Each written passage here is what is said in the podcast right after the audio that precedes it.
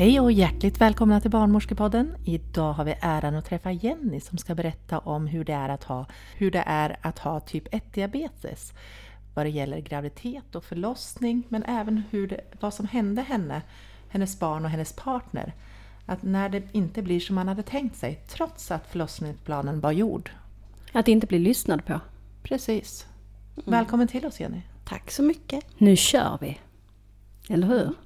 Absolut. 2017 blir ni planerat gravida. Mm, så var det. Berätta lite om känslorna och tankarna då. Ja, jag och min sambo hade varit tillsammans i nästan åtta år. Så att eh, det var ju inte helt långsökt att det kanske var dags att börja fundera på det. Eh, och sen så kom min sambo hem en dag och sa att oh, nu, nu vill jag ha barn. Och jag blev jättenervös fast att jag hade velat det mycket längre. Ja, okej. så att det var, ja, och mitt blodsocker var under bra kontroll då. Man ska ju vara, ha ett bra blodsocker innan man blir gravid helst. Så att det var liksom, ja det var bra läge. Sen hade vi ju tänkt att ja, men det, det brukar ju dröja ganska lång tid också innan man blir gravid. Jag hade ätit p-piller länge och sådär. Men det gick väldigt fort. ja, att, Jag ser att du har en sån här vit eh, puck eller någonting på armen. ja, jag Mm. har en eh, Freestyle Libre som är en blodsockermätare. Som jag skannar med en liten dosa. Kan också koppla den till telefonen. Då ser jag hur blodsockret rör sig, det, hur det har rört sig under dygnet, hur det kommer röra sig. Det visar liksom trender. Så att eh, den är jättebra. Det är fiffigt är det. Ja, gud, ja, och skillnaden är ju mot att få sticka sig själv hela tiden. Det är liksom så enkelt och i, förr kanske man hoppar över någon gång för att, ja, gud vad jobbigt det där kändes. Eller jag orkar inte, eller jag fryser mitt i vintern. Den här går ju igenom vinterjacka och allting. Det är liksom inte så krångligt. Nej, okej. Det är smidigt. Mm. Jättebra är den. Man ser ju mer och mer att de börjar användas, eh, de här puckarna. Ja, och de blir allt mer avancerade också. Ja, Så precis. att, eh, Snart så sköter de nog sig helt själv. Men du har ingen insulinpump eller? Nej, jag har pennor. Det är mest för att jag tycker att pumpen känns lite läskig. Faktiskt. Men eh, kanske om några år, vem vet. För du har haft eh, typ 1-diabetes ända sedan du var ung eller? Nej, jag var ganska gammal när jag insjuknade. Många kallar det barndiabetes. Eh, för typ 1 är ju en kronisk sjukdom som eh, ja, man inte kan göra någonting åt. Och jag var 19 och skulle fylla 20 när jag fick typ 1-diabetes. Ja, okej. Så att jag var en sen typ 1-diabetiker. För oftast är man ju runt 5-6 år när det kommer. Och typ 1 är ju då när man saknar insulin helt och hållet. Ja, det är en autoimmun sjukdom så att mina... Eh, man kan säga att min kropp angriper cellerna som gör insulin. Som att det vore ett hot. Mm, precis. Men du, då blir ni gravida. Mm. Och Men det innebär ju också när man har typ 1-diabetes att man är en högriskpatient. Mm. Vad innebär det när man är gravid? När man går på mödravården? Ja, för mig var det ju att eh, jag bor ju i Söderhamn och där har, finns det ju mödravårdscentral där jag blev inskriven. Eh, men sen blev jag också inskriven på specialistmödravården i Hudiksvall där de har ett stort, större sjukhus liksom, och en förlossning.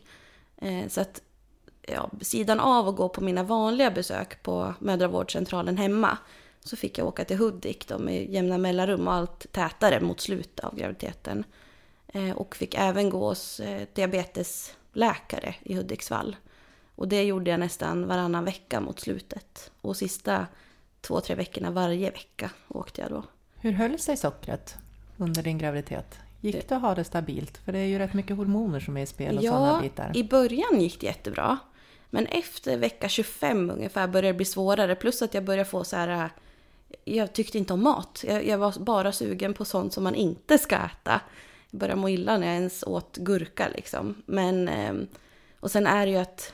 Ja men alla hormoner och man blir stor. Man rör inte på sig på samma sätt kanske som man gjorde innan. Eh, och jag blev sjukskriven först på 50% och sen på heltid då, för att kunna fokusera på blodsockret. För att det rör ju sig inte bara av kost och motion utan det är ju stress. På jobbet stressar man så går det upp och blir man ledsen så pendlar det och blir man arg så kan det också pendla. Det är mycket som spelar in. Det är häftigt egentligen om man tänker efter att, Mm. Att det kan eh, vara flera faktorer. eh, Så det har inte bara med kost och... eh, är många tror ju att det bara Mm. är det liksom. Men En gång i veckan säger du på slutet. Vad var Mm. det som gjorde att de ville träffa dig så ofta? Är det så vanligtvis när man har typ 1 eller är det någonting som Det är är min första graviditet, så jag är inte helt... Det kan ju se lite olika ut på olika ställen. Jag är inte helt säker hur det är för alla andra. Så. Men för mig var det också att jag började få högt blodtryck mot slutet. Eh, och hade äggvita i urinen, men det var bara spår och det gick fram och tillbaka och det försvann. Så de ville ha koll på alla håll liksom. För att ha stenkoll på bebisen i magen då, och på mig. Och hon började ju bli stor, så då var det viktigt. Gjorde man tillväxt ultraljud? det, det gör man väl vi. alltid? Ja, jag, jag tror att sammanlagt var vi på åtta eller nio ultraljud Oj. under graviditeten. Det var ju rutinultraljudet då, som alla gör. Eh, sen var, det, var jag på två innan dess. Första för att fastställa hur långt gången jag var som diabetiker. För det är viktigt att veta vad man ska utgå ifrån för att ens kunna mäta liksom, tillväxten. Eh, och sen andra i vecka 12 tror jag det var. Och då är det ett sånt som bara diabetiker får göra. Och sen efter det, då, efter rutinultraljudet så var det massa tillväxtkontroller. Mm, och flöde och så? kolla Precis, ja. Hur bebisen hade det inne i magen? Mm. Men jag tänker på att ofta finns det ju risk som du säger att barnet blir större när man har diabetes. Vet du varför det är så? Vad det beror på? Jag kan ju inte alla termer liksom Nej. rent, men, men jag tänker att det är ju... En gravid kvinna med diabetes har ju hö, högre blodsocker i snitt än vad en frisk mamma har. Eh, så att barnet får ju i sig mycket mer näring och mer socker och mer kalorier och alltihopa. Så att eh, blir ganska naturligt att barnen växer rejält. Mm. Och det kallas ju för fetopati hos de här barnen där mamman har en diabetes. De, de är oftast lite mer sköra men de är liksom mer sköra när de föds men de är oftast större då. Mm, Ja, precis. Du, du säger att du hade lite spår av äggviteämne i urinen. Du har lite högt blodtryck. Misstänker de att du har- har en havandeskapsförgiftning då? Man var lite orolig att det var på gång. Eh, men det höll sig ändå. Jag fick, jag fick medicin mot blodtrycket och då gick det ner och det var ju positivt. Och då la man också till att jag fick gå ännu mer på kontroller på min mödravårdscentral hemma. För att kolla blodtrycket där hos barnmorska. Och då höll det sig ändå under normala nivåer. Så man, men man ville ändå vara säker på att får du jättehuvudvärk sa de eller någonting så åk in. Men eh, jag klarade mig ändå.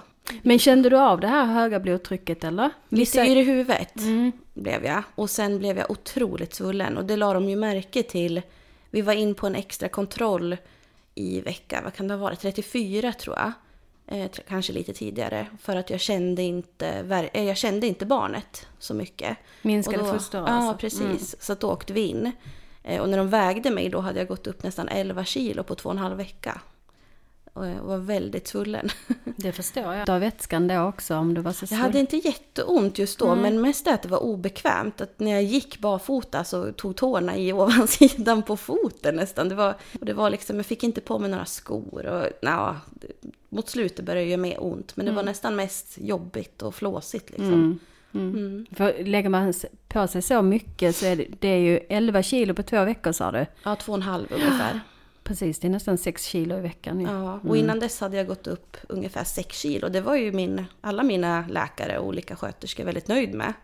Att det var ju en normal uppgång och sen poff sa det så kom de där kilorna i vätska. Du, du beskriver ju att du klarar ju av att hålla ett bra blodsocker till en början men att sen att det blev så svajigt. Är det för att du inte kan röra dig som du liksom, eller? Jag vet inte, det, jag tror det är en blandning av det. Och sen att jag hade så här aversioner, eller vad man säger, mot vissa matgrejer. Att jag var inte sugen på mat, utan jag var sugen på sött och salt och sådär. Eh, men också hormoner och, och lite orolig. Och, ja, och jag blev sjukskriven så jag låg ju hemma liksom strandad. Usch. Hur väl insatt var du i diabetes och graviditet innan du blev gravid? Jag var ganska insatt. Jag Så du visste hur viktigt ja, det var? Jag är en sån person som gärna läser på och vill veta och ha kontroll. Så att det var liksom ingen nyhet för mig att det var viktigt. Jag tänkte du prata om den här oron och så. Mm. Fick du komma till någon speciell för att prata om planering och sådana bitar eller? Jag gick ju hos eh, läkare på specialistmödravården i Hudiksvall. Och hade en och samma läkare under hela, under hela graviditeten. Eh, och han var fantastiskt bra med mig och gjorde tillväxtultraljud och Eh, och jag satt på möte, jag tror det var ungefär två veckor innan Magda föddes. Så satt vi på möte och då gick vi igenom det här att jag ville väldigt gärna prova att föda vaginalt. Men jag var rädd för smärta och jag var inte heller främmande för att göra ett kejsarsnitt om det behövdes. Och då förklarade han för mig det här att eh, gränsen för dig kommer vara mycket lägre. Att börjar vi se tendenser under en förlossning att det börjar gå åt fel håll eller några som helst komplikationer så kommer vi ta ett, ett snitt på dig, ett kejsarsnitt. Mm. Ja, för nu i vecka 36 var det ju på tillväxtkontroll Mm. och då var ju barnet ganska stort, 32 procent. Precis. Då var hon, väldigt, hon beräknades vara 32 procent större än vad hon borde ha varit. Så att då, Och över 22 procent så är det, då är det ju ett stort barn vi förväntar oss som kommer. precis. Så Eh, att, normalspannet är ju 22 plus och 22 minus då. 32 är ganska mycket och jag blev jag satt där faktiskt då mm, efter, eller efter tillväxtultraljudet så att satt jag med mm, sån här mätare, eller vad heter det? CTG. Precis, CTG och kolla blodtrycket och allting och då kom läkaren in och sa Har ni kollat blo- klart blod, blodtrycket innan jag berättar? Vad har jag kommit fram till? Bebisen är väldigt stor, sa han. Skrattade lite grann. Men var det den här läkaren som du då hade haft en för, eh, förlossningsplanering med också då? Ja, eller? precis. Mm. Det var Okej. han som var ansvarig för mig kan man Mm. väl säga. Och det beror väl på att man är en högriskpatient. Att det ska, ska gå genom en person då Ja, främst. det är väl jättebra. Mm. Mm, mm. Och det är ju trygghet i dig också. Ja, precis. Jag känner mig jättetrygg med den läkaren. Mm. Förlossningsbrev, skrev ni något, någon planering tillsammans? Han och jag, han bad mig skriva ett. Vi hade ju mer en muntlig, att vi pratade om det här med kejsarsnitt och, och sådär. Och att jag var rädd för smärta. Men sen skrev jag ett eget förlossningsbrev som jag hade med mig. Jag hade skrivit ganska utförligt. Ehm, och då var det mycket om att det här med smärtan, att jag gärna tog ja, smärtlindring, allt de tyckte var okej. så. så länge det var säkert för mig och bebisen. Eh, och sen eh, att jag ville att min sambo skulle klippa navelsträngen, sådana där saker, och hur jag ville föda. Och att min största rädsla var ju att spricka, faktiskt. Så det, det var ju lite ironiskt fast på ett hemskt sätt, om man får säga så. Mm. Hur var det förlossningen startade nu då? Jag blev igångsatt. Vi kom in när det hade gått 37 fulla veckor, så 37 plus 0. Så då kom vi in på sjukhuset och blev inskrivna. Och det här tror jag har berättat att då står det i min journal att jag blev inskriven klockan 10 på morgonen och sen 10, fem över 10 eller vad det är har de skrivit eh, observera att det är en stor risk för bäckenbottenskada på grund av högriskpatient. Så att det var ju ingenting som var oväntat att det kunde gå illa. Så. Sen började jag få såna här shots kan man väl säga. Med, vad heter det då? Cytotec? Cytotec. Eller Precis. Angusta. Ja, nej, Cytotec fick jag. Mm. Det är samma Eh, fast det är... I olika fabrikat bara. Ja, Same, första same. dagen hann, hann jag få några stycken. Eh, kände ingenting. Eh, sen andra dagen, då fick jag några stycken, kände ingenting. Fick den fjärde tror jag den dagen och då gick vattnet vid lunchtid och sen satte det igång. Då fick jag verka direkt. Väldigt, alltså det gick från noll till hundra väldigt snabbt. I samband med att vattnet gick då? Ja, Mm. det var liksom... Jag blev väldigt chockad när vattnet gick, för jag hade ju inte känt något, inte minsta lilla. Så de började ju prata om att ta hål på hinnor och ja, men allt vad det var. Och vi kanske måste ha någon annan, ja, ett annat sätt att göra det här på. Men då gick ju vattnet helt plötsligt och då... Jag tror det gick 40 minuter så började jag skrika efter epiduralen. Det blev lite ketchup-effekt kanske, man Ja. kan säga. Tufft, ifrån ingenting och så bara pang bom. Mm. Mm. Men får du någon bra smärtlindring då? då? Började med lustgas Ja. och den fungerade jätte, jättebra. På gränsen kanske till för bra. Det var mycket som är borta. Mycket, mycket pinsamma saker. Eh, jag trodde att Micke Persbrandt var min barnmorska ett Oj, tag. Oj, oj, oj. Var han där och störde? Jag såg honom, eller jag trodde att han var där. Eh, men men den hjälpte väldigt bra, det gjorde den. Eh, och jag blev väldigt lugn av det, för att jag var ju så rädd för smärtan. Och sen fick jag också epidural efter fyra timmar, tror jag det var, efter att vattnet gick. Fick jag epiduralen. Den satte sig också jättebra, jättebra, så jag kände ingenting efter det. Eh, Men sen är det ganska luddigt. Jag vet att vattnet gick runt lunch den 29 och hon föddes ju halv åtta ungefär på morgonen den 30. Men däremellan så om någon skulle fråga mig så gick det ungefär två timmar. Men använde du lustgasen då också eller? Ja, jag Ja. hade lustgasen. Mm. Men jag minns inte att jag hade lustgasen. Nej, Ehm, okej. Och jag hade ju räknat med det här att alla sa att epiduralen är jättebra men att du kommer känna trycket neråt ändå. Då hjälper den inte. Men jag kände ingenting. Inget tryck i heller? Ingenting. Jag kände, alltså, det, jag, och min sambo sa att jag var nog ganska borta. Han Mm. visste inte om jag sov eller om jag var låg i blodsockret eller om det var lustgasen. Eh, väldigt luddigt. Men kollar ni blodsockret under tiden nu när du Ja. är igång? Ja, Mm. och det kan jag väl säga att jag var lite förvånad över att jag skulle behöva göra själv. Jag trodde väl att det var någonting som man kanske hade lite mer koll på att, i rummet. Jag tog blodsockret där i början när vattnet hade gått och då låg det på ungefär 8,2 tror jag. Och, jag Mm. Och det betyder? Att, ja, alltså det är för mig, jag minns att jag tänkte med min erfarenhet att det är ett perfekt blodsocker för det här kommer bli jobbigt. Alltså Mm. föda barn är ju ändå en tuff grej att gå igenom. Så jag tänkte att det är bra att ha lite marginal. Mm. Men eh, då fick jag till mig att nej, du ska under 6 Mm. i blodsocker. Ehm, och jag, jag, jag, trodde, jag lyssnade ju och tog lite insulin. Men efter det då, då var det svajigt. Alltså Mm. det, de hade svårt att få, få upp mitt blodsocker. Jag fick eh, sockerdropp, eller glukosdropp då som det heter.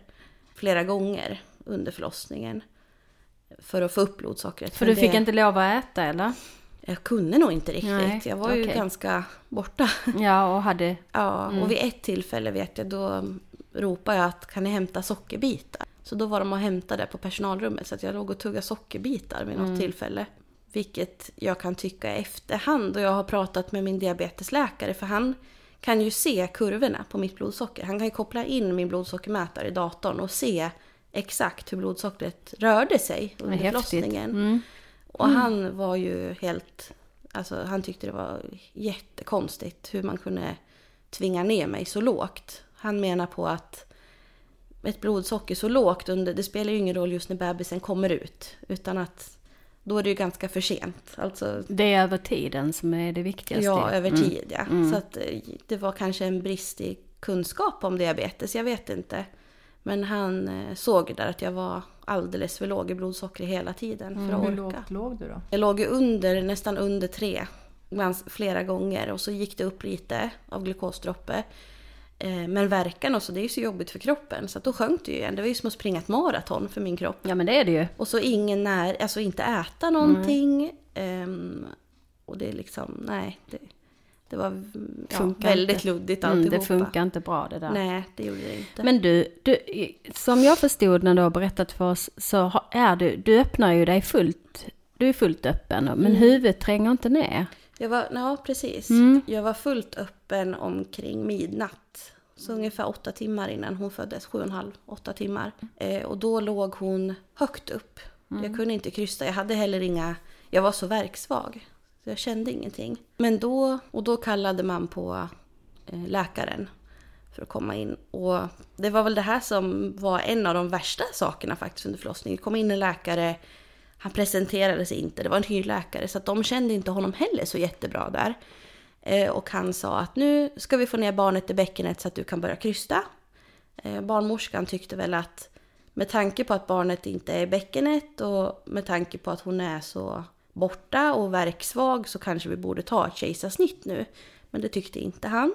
Ja, för det var en planering som du hade tillsammans med den läkaren. Ja, Tidigare. Den, den, ja, det är inte samma läkare. Nej, jag förstår Nej, ju det. precis. Men ni hade en ja, planering. överläkaren och jag hade en planering. och det stod i din journal hur planeringen var tänkt. Ja, det stod ju att det var en hög risk för skada och att Mm. man var tvungen. Det fanns till och med en, en till läkare på jour hemma Mm. som satt och kunde komma in och göra ett kejsarsnitt. Just för min skull kan Om man säga. behövdes. Om det Mm. behövdes. Ja, okej. Men hyrläkaren tycker inte att du ska ha något Nej, kejsarsnitt. precis. Då säger han att jag ska lyfta upp benen mot magen. Och jag var ju, hade ju ont, mest ont i kroppen för att jag var ju så tung. Jag hade så stor mage och stor...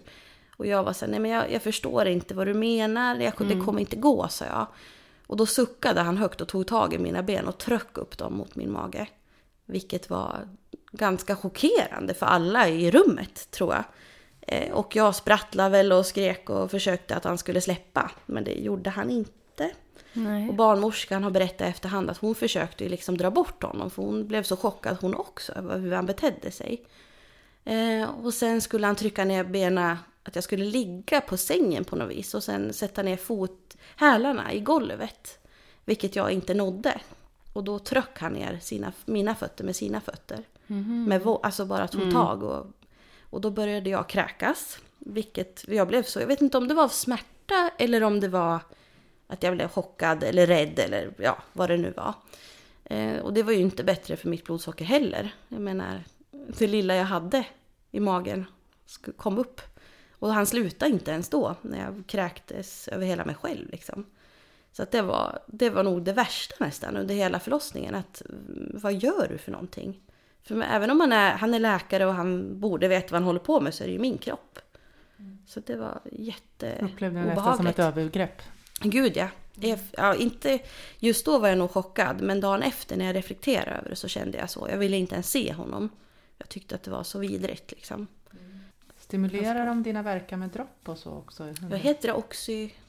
Tosin. Ja, det fick jag. Han vred ju på det på högsta, högsta då, och det hjälpte ju inte.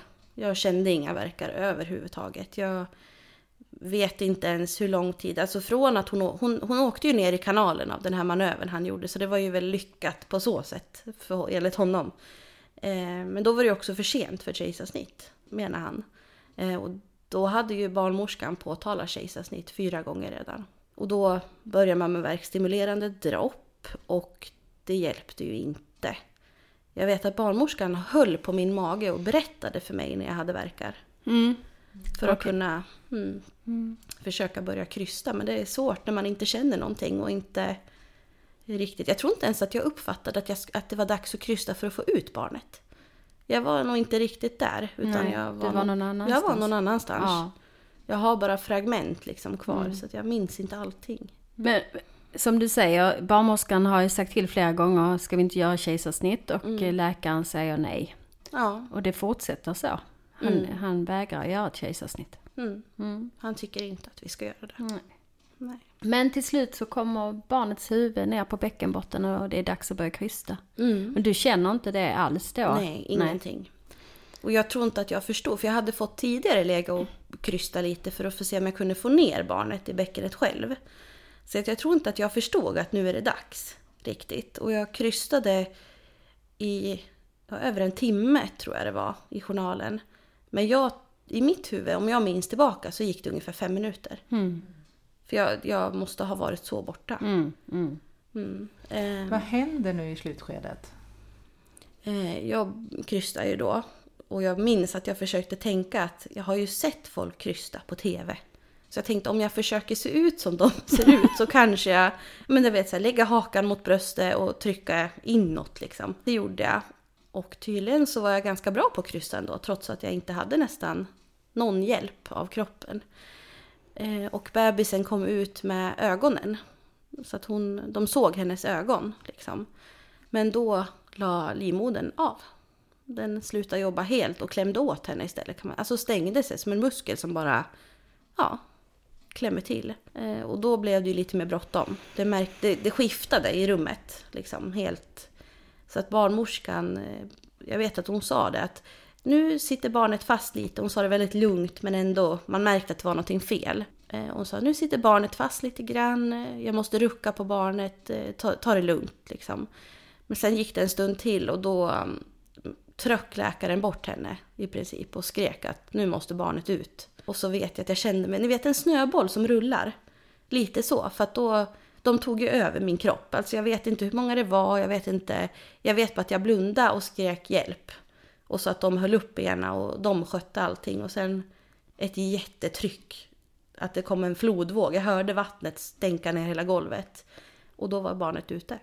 Men har de, har de pratat någonting om att göra ett klipp? Gör de ett klipp eller? Ja, det gjorde de. Jag fick ju också en bäckenbottenbedövning. Mm. Eh, som jag inte visste att det fanns faktiskt. Eh, och så gjorde man ett klipp och det var ju innan då. Innan huvudet kom ut. Mm. Och Det då... pratas om sugklocka. Ja, och det är det som är så konstigt. För att jag vet att ni undrade över det här med sugklocka. Och jag var tvungen att fråga min sambo. De tog sugklocka på mig. Jag mindes det bara inte. Jaha, okej. Så att det var så tydligen att eh, jag har läst i journalen nu också inför att komma hit, att Ja. hon kom ut med, med ögonen, liksom med huvudet. Och då kopplar man bort sugklockan och tänkte att jag skulle få trycka ut henne själv, det sista liksom.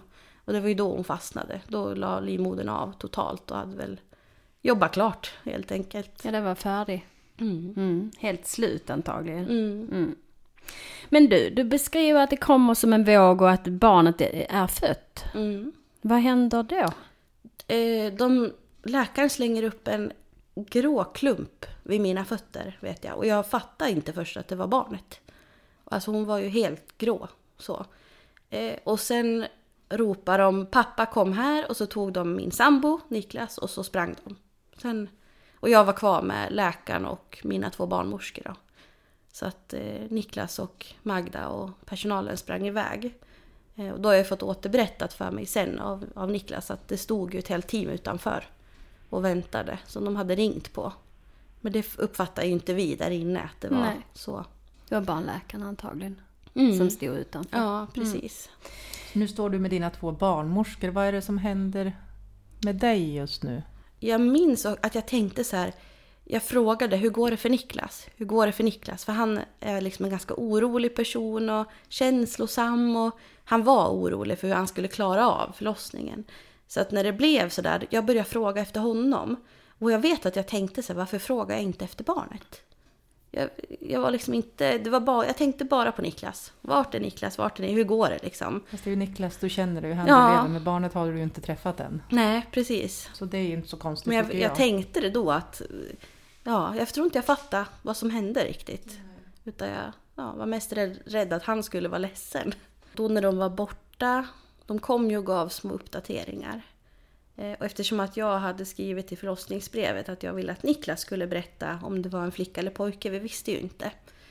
Så kom de in och då råkade de försäga sig en gång och då nästa gång så när de gav en liten, ja men när de kom in och sa att nu andas barnet så då, då bytte de kön så de sa lite olika för att förvilla mig lite grann. och eh, ju jag låg- typiskt. Ja, och jag låg kvar där och den här läkaren sa att ja, ja det, blev en, det, blev, det här blev en stor skada, sa han till en av barnmorskorna och då fick jag panik. Det, och jag, jag grinade väl och sa liksom att eh, ja, det var ju det jag inte ville. Jag, jag, ja, det var liksom, jag var så arg. Hur kunde det bli så liksom? Och så fick jag ju krysta ut moderkakan men den, den kom ut av sig själv i princip. Den ramlade ju nästan ut. Så. Och vad Så- händer nu då? Stor skada säger du? Mm. Vad... Jag fick en eh, komplicerad grad 4 total sfinkterruptur. Så vad jag har förstått så är väl det att man spricker allt. Ihop, hela du- vägen. Ändtarmen och ändtarmsslemhinnan och alltihop. Hela allt. Mm. Ja, Det är den största skadan man kan få. ja. Mm. Och det blev ju av att eh, Magda fastnade ju, när, när livmodern la av så fastnade hon med sin högeraxel under mitt blygdben. Eh, och då röck man ut henne så att läkaren tryckte in sin hand bakom henne. Liksom på hennes rumpa och tryck ut henne och då, ja, tog hon med sig Hela alltet. allting. Mm. Mm. Nu berättar de att du har den här skadan och Magda är ute på barnbordet. Är Magda där länge ute? De Upplever fick du igång henne väldigt fort, Ja. har jag fått höra. Hon var stark, sa de ändå. Hon var väldigt otypisk för ett diabetesbarn, har de sagt i efterhand. Hon var liksom inte så här jätte... Hon var ju stor för sin vecka. Hon vägde nästan 4 kilo och var 52 centimeter i vecka 37. Och det är ju stort för veckan. Men hon var liksom inte... Hon såg inte ut som ett diabetesbarn och hon var stark. Så att de gav väl hjärtkompressioner och syrgas och sådär på den här lilla stackaren. Eh, och då fick de igång henne ganska snabbt. Eh, men hon hade lågt blodsocker. Såklart. Mm, Mm. Det är kanske inte så konstigt. Nej. Fick hon åka till Neo då? De kom in, de la henne på ett sånt här stort bord som blir som en vagn liksom. Och så kom de in så att jag fick se henne och träffa Niklas en kort stund. Och, och han var ju jätteledsen och orolig. Eh, och då berättade de att det var en tjej och jag var chockad över det också. Jag var så säker på att det var en pojke.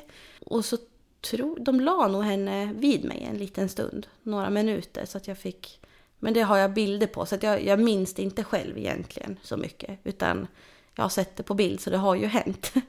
Eh, sen tog de upp henne till neonatalen där hon fick vara. Eh, och jag fick eh, rullas upp efter henne. För att jag fick vänta på operation ganska länge. Eh, man ville att den här överläkaren som hade koll på mig under graviditeten skulle operera mig. Just för att det är hans, hans expert. Alltså han är väldigt duktig. Så att de ringde in honom då att det hade gått fel. Eh, så att då fick jag upp neo, på Neo en sväng i sängen, rullade de upp mig. Så jag fick titta lite grann och sådär och sen åkte jag iväg på operation.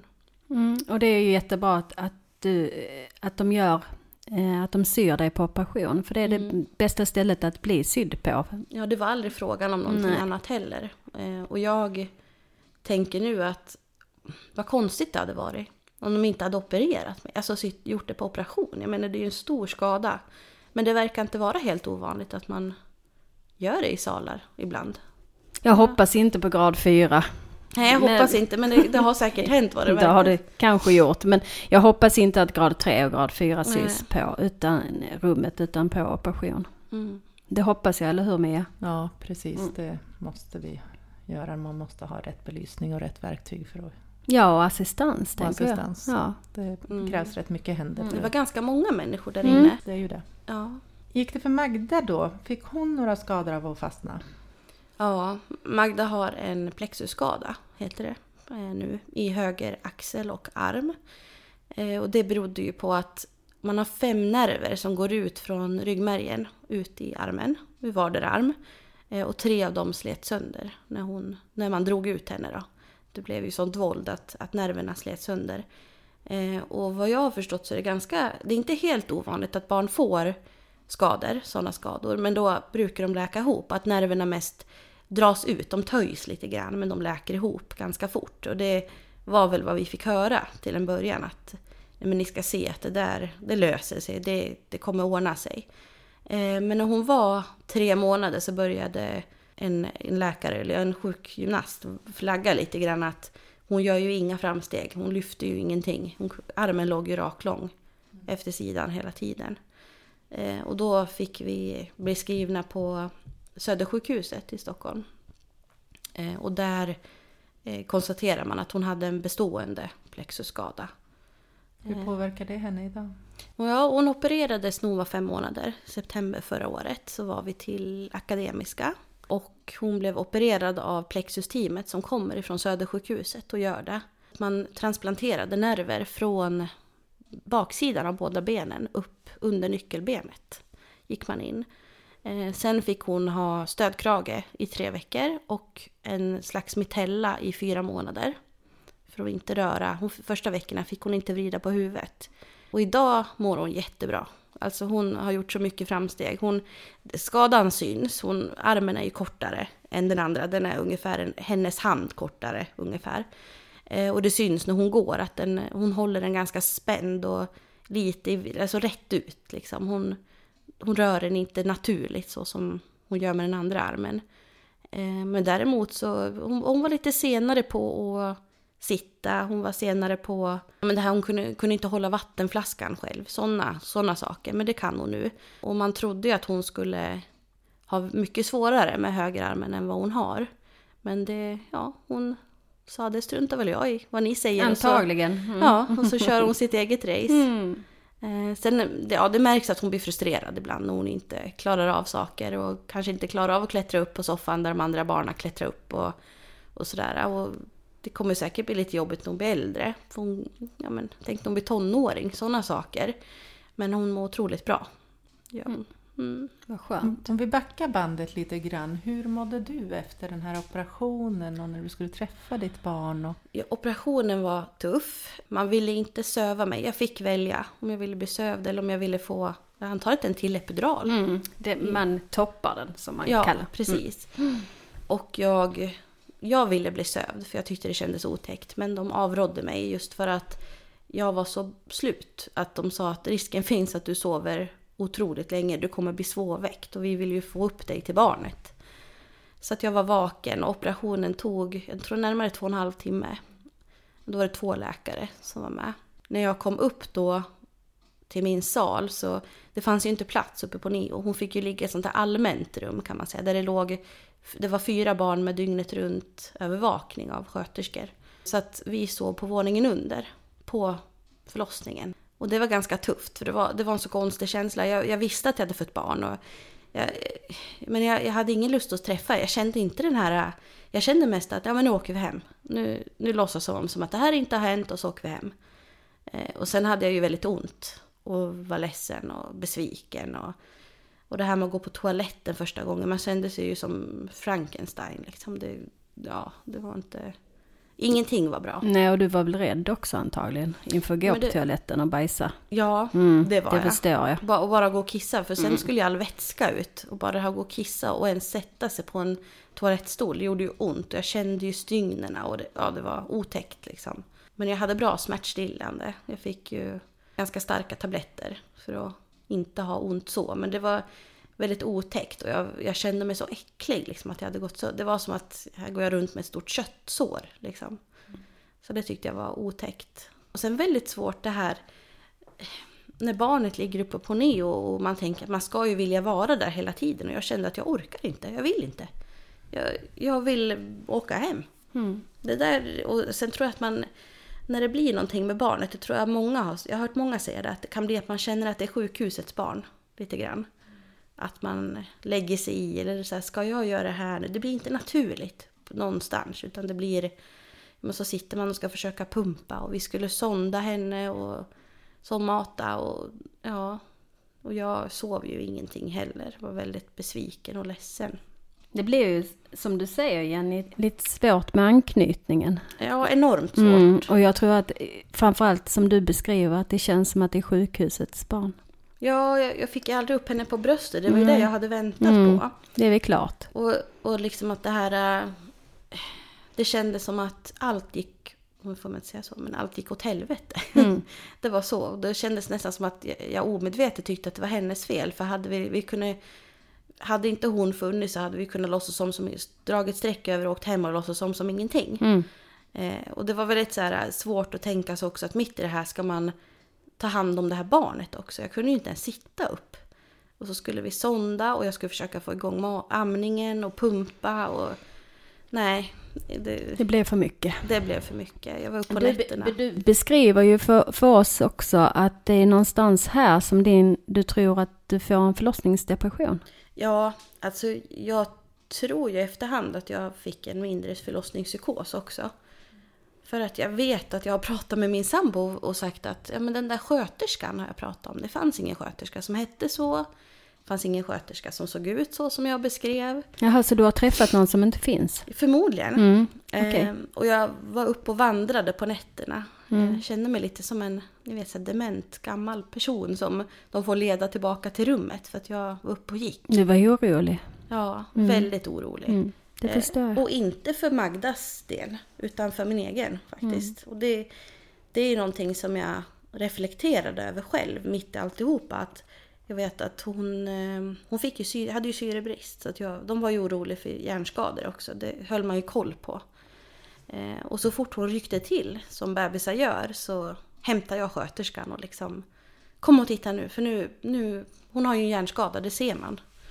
Ehm, och de var så nej men du behöver inte oroa dig, hon mår så bra så. Och jag vet att jag tänkte att men jag är inte orolig för henne, jag vill inte ta hem henne om hon dessutom har en hjärnskada. Jag, jag förstod inte vad de, vad de inte förstod.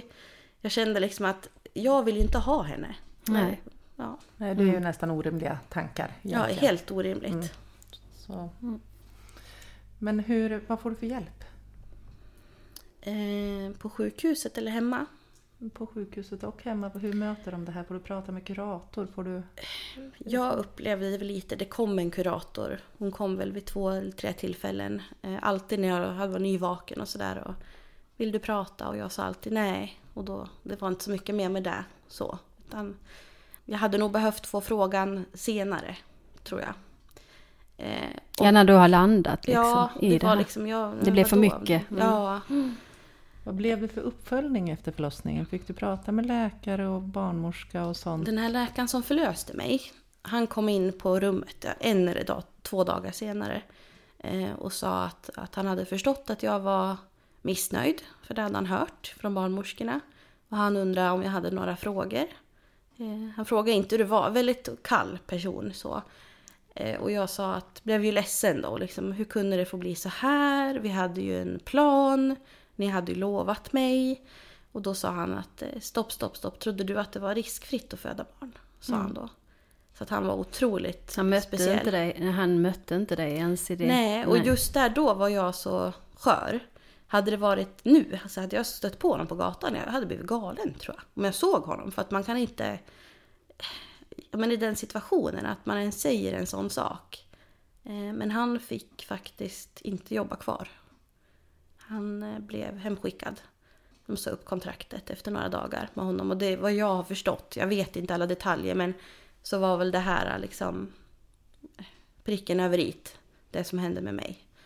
Att det var fler saker. Ja, hur blev det med eh, efteråt eh, med, på förlossningen? Jag tänker liksom, hur backade de upp dig? Vad gjorde personalen? Anmälde de någonting själva? Att det hade blivit fel, misskött? Eller har du anmält någonting? Ja, vi fick träffa min läkare som jag säger, han som, ja, överläkaren. Eh, och barnmorskorna som var med, under mina två liksom som var med. Eh, vi hade ett möte ungefär två och en halv vecka efter förlossningen. Och då var det de tre och så var det jag och min sambo och så var det min mamma var med som stöd liksom. Eh, och då gick vi igenom allt som hade hänt och de sa ju det direkt att så här får det inte gå till. Det här kommer vi att göra en avvikelse på till Region Gävleborg då, att det, ja, att det har hänt, att du har fått en stor skada. Och barnmorskan, den ena var väldigt ledsen. Hon tyckte det var jättejobbigt just hur han, läkaren hade varit i rummet också sådär.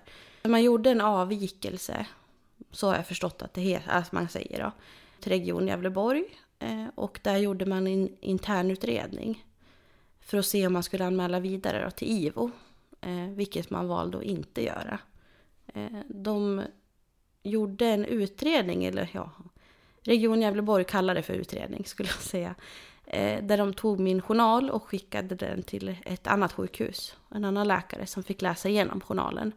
Och det man kom fram till var att den här läkaren som förlöste, han var med på förlossningen, att han borde ha inhämtat mer samtycke. Att det var många gånger det saknades kommunikation och samtycke. Eh, och sen att eh, journalen var bristfällig. Det saknades väldigt många timmar. Så det står ju ingenting i journalen om eh, vid det här tillfället han gjorde den här manövern. Det står inte att jag sa nej, det står inte att jag skrek, det står inte att jag kräktes. Det står inte någonting om mitt låga blodsocker. Det står inte hur mycket glukosdropp jag fick, ingenting. Så att eh, vi har ju sagt att vi skulle vilja ha ett möte där vi kan gå igenom igen händelserna. Eftersom att min läkare och barnmorskorna har en helt annan bild som stämmer överens som det jag och min sambo säger. Men man var, de vill inte göra något mer. De har kommit fram till att det här var en olyckshändelse, en slump liksom. Eh, Har du väldigt- anmält det här till patientnämnden? Eh, Jag håller på och ska göra det. Mm, det ska jag göra. Jag tycker det är viktigt. Ja, att du får göra ett avslut, tänker Mm, jag, om inget Absolut. annat. Mm, och att- sen, jag tänker att Magda kommer med stor chans, sannolikhet liksom föda barn. Hon eller ha en partner som föder barn. Och jag vill att, att det ska vara förändrat liksom. Så då är det viktigt att det kommer fram. Det är det som är så tråkigt. Men du säger också eh, här Jenny att du har en eh, förlossningsdepression. Mm. det, har, du fått, har du behandlat den på något sätt Jag har nu? gått Efter, i samtal. Ja. Eh, Och sen var jag sjukskriven från att Magda föddes till januari året därpå. Så Mm. ungefär nästan 11 månader var jag sjukskriven på heltid. Så och du har fått bra hjälp för det? Ja, det har jag ju Har gått i kommit- samtal och... Har du kommit ur det? Jag äter fortfarande antidepressiv medicin. Mm. Eh, och jag har ju dippar. Men det är inte längre kopplat till Magda alls. Utan anknytningen har liksom kommit. Den har, den har liksom räddats upp. Ja, Och känslorna för henne har kommit. Men sen har jag dippar. Jag blir väldigt trött ibland och sådär. Och nedstämd och lite generell ångest så kan få. Men eh, aldrig gentemot henne nu. Så att det är jätteskönt. Men du valde att, eh, eh, att inte amma, var det så eller? Ja, alltså det var För det så blev att... lite struligt runt det där med amningen förstår jag. Du Ja, Magda pumpa. var ju så slut Mm. efter förlossningen. Hon hade ju också tömt alla, all sin energi. Eh, och då sondmatade man ju henne för att få upp blodsockret också. Eh, och eftersom att hon fick maten sondmatad så vaknade hon aldrig för att äta heller. Hon Hon bara var sov. full, hon var full smockad med mat. Ja, hon var inte nog intresserad. Eh, och jag var väl inte egentligen, jag har aldrig haft någon jättestark vilja att amma. Utan för mig var det att jag kan väl prova. Och det var svårt, jag behövde sån här amningsnapp och hon bara somnade och det kom ingenting och jag försökte pumpa och jag åt ingenting och mådde så dåligt så det kom ju ingenting när jag pumpade. Det, och till slut så, så sa barnläkaren att jag får ju inte rekommendera någonting. Eller han sa något liknande. Men, men det är inte ett misslyckande att ge ersättning. Nej. Och det var så skönt att få höra Inga det. barn svälter i Sverige. Så är Nej. det. Nej. Mm. Mm. Så det var skönt att släppa det. Ja. Och det tror jag du kanske behövde med den skadan du hade och med ditt psykisk, psykiska mående också. Mm. Att det, det, det blir kaka på kaka på jag hade kaka. ganska mycket den här känslan av att Eftersom att jag hade min förlossningsdepression också. Jag tyckte det var jobbigt det här med att man vill ha barnet på sig hela tiden. Jag tyckte det var skönt att lägga henne bredvid mig och kunna hålla en hand på henne och, och kolla på henne. Men jag, jag tyckte det var jobbigt om hon skulle sitta klistrad på mig. Så jag tror att det, det var nog det bästa för stunden för allihopa.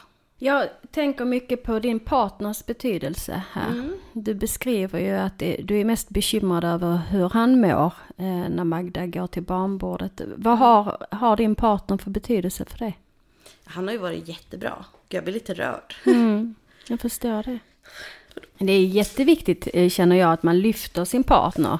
Nej men han, eh, Niklas min sambo, han eh, fick ju ta allt i princip. Och sen kan jag tänka mig att, att det var jobbigt att se mig också. Jag, jag kunde ju stå och hålla i Magda. Och så kom han hem och hade varit och hämtat någonting i en handel. Och jag bara storgrillade så du måste ta henne. Jag tar henne. Och så slängde jag nästan åt honom henne. Och jag vet en gång så var det så konstigt. Jag, jag gick ner i källaren och tänkte jag, jag startar en tvättmaskin så får jag vara i fred en stund. Och jag sa inte till att jag gick ner. Och han blev jätteorolig och började ringa mig fast han var uppe. På, det är tre våningar på vårt hus. okej. Och då, när jag liksom, vad håller du på med? Då trodde han att jag skulle göra illa mig själv. Han trodde att jag hade stuckit hemifrån. Ja, okej. Och jag, fatt, jag uppfattade nog inte att han var så orolig. Det var liksom... Mm. Men vilken tur att du har haft ett bra stöd i, i din Ja. partner. Att du har haft i alla fall Och det. min mamma. Ja, och din och mamma. min pappa. Men mamma har, eh, hon har fullmakt också hos mig för att prata med patientnämnden och sådär. Just för att ibland är det tufft eh, att ligga på själv. Jag tycker inte man ska behöva det. Ja, Framförallt inte om man har mått dåligt och framförallt inte om man har haft en förlossningsdepression känner jag. För då kanske Nej. man inte orkar. Det är väl hon som har fått vara i... Det känns så hemskt men Ditt man vill ju inte vara va? en rättshaverist heller. Men Nej. det är hon som har fått ringt och pratat om det här med att man inte gjorde någon anmälan till IVO och Mm. sådär. För att jag kände att jag klarar inte av det. Det var som ett slag i ansiktet liksom att nej, vi tycker inte att det här var så farligt ungefär. Så att det har hon fått skött. Hur är ditt underliv idag? Jag förstår att ditt mående har blivit bättre. Ja. Men hur är ditt underliv? Därför jag sitter här och gråter. Ja. Nej, jo jag mår mycket bättre. Och jag har klarat mig vad jag har förstått relativt bra. Med tanke på att det är en stor skada och en komplicerad. Jag, jag vet inte riktigt varför det kallas komplicerad grad 4 men ja. Eller ett komplicerat ingrepp. Vi har okomplicerat ingrepp eller komplicerat Mm. ja ingrepp. det, i de, våra mallar. det var kanske, jag har för mig att de sa att när de skulle operera så var det ännu lite värre än vad de trodde. Eh, Så att jag har ju ändå förskonats ganska, ganska rejält. För att jag har sällan problem att gå på toan. Det händer att jag har problem och jag vågar inte hålla mig för länge. Det har hänt att jag bajsar på mig några gånger. Och ha sex gör jätteont. Så att det, ja, nu är jag väldigt privat, men för mig gör inte det så mycket. Nej, jag tycker okej. att det är viktigt liksom, att prata om. Det, och sen är det väl mycket självkänslan. Men du kan inte ha kropp. penetrerande sex, eller? Inte som jag känner just nu. Nej. Nej. Nej. Det gör både ont alltså, och sen... Förlåt att jag protesterar, det tycker ju inte jag att du är förskonad då om du... Äh, Nej, om du... Har de här besvären så... De här besvären, så ska man inte ha efter men man just, har fått barn. jag, jag är bara glad att jag kan gå till jobbet utan att vara rädd att bajsa på mig. Och Ja. det är också hemskt att det är min... Där ligger ribban. Ja, precis. eh, när jag har pratat med andra. Att Mm. det är många som har väldiga problem med just avföring. Eh, jag ska på kontroll snart igen och då skulle de... Eh, skulle vi prata lite om om man kan göra, hjälpa till på något vis. Ja. Så att, eh, och sen, eh, jag har sällan ont. Jag har ont vid ägglossning, då blir det väldigt tungt. Då är det jobbigt att stå och gå och sen blir jag väldigt trött i bäckenet. Hela, hela bäckenet blir trött för musklerna har ju gått sönder. Och vid mens gör det ont. Alltså det är väldigt fysiskt ont. Och sen är det väl också det här som jag tror inte man tänker så mycket på. Att det var också det här att jag har, har ingen koppling till mitt underliv. Det, det känns som att det är distanserat från mig. Det, inte för att jag hade någon jätterelation förut heller, men jag vet inte hur jag ska förklara. Men just det att mm, självkänslan när det gäller kroppen har ju blivit sämre. Så är det. Det, det finns hjälp att få. Mm. Och jag tycker du ska eh, ta den Ja. och göra det så det blir bra Mm. med ditt underliv.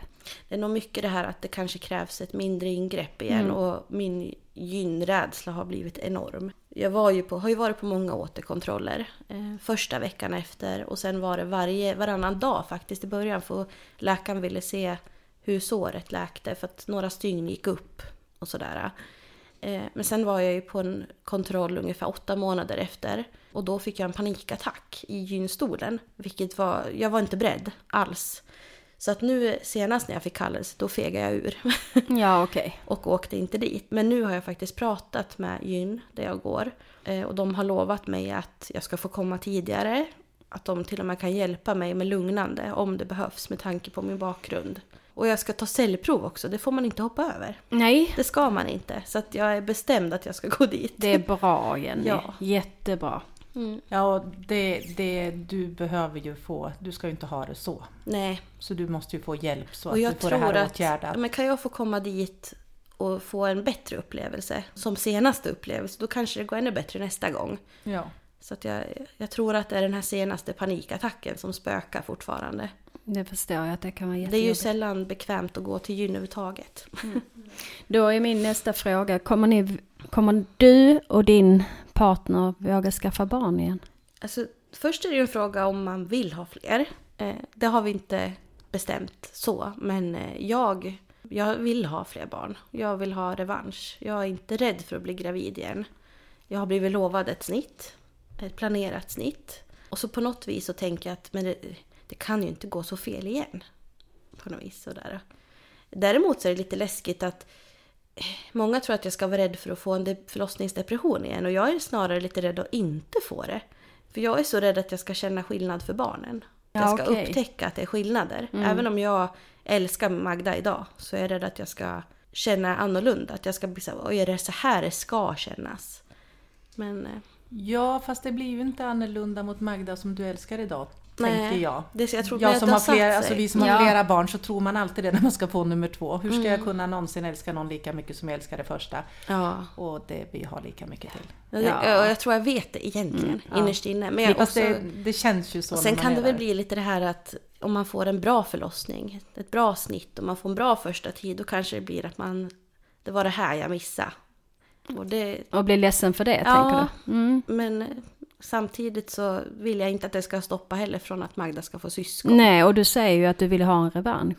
Ja, gud ja. Så att det, då tycker jag att du ska se till att du får det. Och nu har jag överlevt en sån här förlossning. Ja. Så jag, ibland, även fast det var jättejobbigt, jag hade ju inte velat gjort om det och jag önskar att vi hade sluppit, så kan jag komma på mig själv och tänka så här, men shit, jag överlevde det där. Det där, det jag, när man var mitt i det så var det så himla tufft. Och så nu när det har gått ett och ett halvt år och man tänker, det var ett och ett halvt år sedan och det jag trodde att jag skulle dö av då är ett minne nu. Det är en jättekonstig känsla. Jag tänker, är det någonting mer du vill lyfta eller ta upp nu Jenny? Nej, jag, jag tror inte det. Jag har pratat så mycket. Det har varit jättebra. Bra. Tack så hemskt mycket. Tack så mycket för att ni lyfter det här också. Mm. Jag vill tacka dig för att du har Tack. vågat komma hit och berätta om dig och din förlossning, Mm. ditt söndriga underliv, Mm. att må psykiskt dåligt efter en tuff förlossning. Jag tycker det är viktigt att du vågar delge och att du vågar prata öppet om det. Ja, det är För det- väldigt mycket hysch Mm. Mm. Absolut. Och att kvinnor är inte ensamma eller par, med partner utan att det finns människor ut, här ute i Sverige som har varit med om, om tuffa grejer men som ofta beskriver precis som du att man vill ha en revansch. Mm. Tack Ja, men för att du kom Tack Jenny. så mycket. Tack så mycket för att du kom Jenny. Vi finns ju på Instagram. Facebook. Ja, och Twitter. Så har vi vårt vackra smycke live. Ha det gott till nästa gång. Tack för den här gången. Tack Jenny. Tack.